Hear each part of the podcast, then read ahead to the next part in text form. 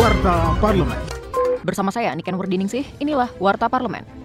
Ketua DPR RI Puan Maharani menyoroti dampak kabut asap imbas kebakaran hutan dan lahan yang meningkat signifikan dibandingkan tahun lalu. Ia meminta pemerintah meningkatkan pelayanan fasilitas kesehatan menyusul banyaknya kasus ISPA khususnya pada anak. Puan menilai penting untuk memastikan bahwa fasilitas kesehatan ditingkatkan, baik dari segi tenaga medis, obat-obatan, maupun peralatan medis. Ia menegaskan keselamatan warga harus menjadi prioritas. Warta Parlemen. Saat rapat panja transisi energi ke listrik baru-baru ini, anggota Komisi 6 DPR RI, Sondang Tiar Deborah Tampu Bolon, mendorong konversi penggunaan bahan bakar solar ke energi terbarukan untuk pembangkit listrik untuk wilayah-wilayah dengan pulau-pulau kita mengerti bahwa saat ini masih banyak sekali yang menggunakan pembangkit listrik tenaga diesel dengan berbahan uh, bakar solar. Apakah tidak bisa dikonversi dengan energi baru terbarukan yang ramah lebih ramah yaitu tenaga surya? Karena saya pikir pembangkit-pembangkit listrik tenaga surya ini ini adalah lebih tidak perlu suplai bahan bakar dan lain sebagainya. Dan ini adalah bukti bahwa kehadiran negara kepada masyarakat-masyarakat yang tinggalnya di wilayah-wilayah terluar.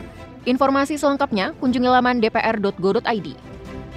Setjen DPR RI melalui TV dan radio parlemen kembali mengadakan lomba orasi bintang orator Lobo. Lomba kali ini mengajak publik untuk memberikan masukan terhadap perubahan kedua atas Undang-Undang Nomor 11 Tahun 2008 tentang Informasi dan Transaksi Elektronik atau RUU ITE yang sedang dibahas Komisi 1 DPR RI. Mahasiswa, siswa, dan masyarakat umum dapat memberikan masukannya melalui orasi dalam bentuk video berdurasi 5 menit dengan mendaftarkan diri melalui email bintangorator@dpr.go.id. Pendaftaran ditutup tanggal 15 Oktober 2023.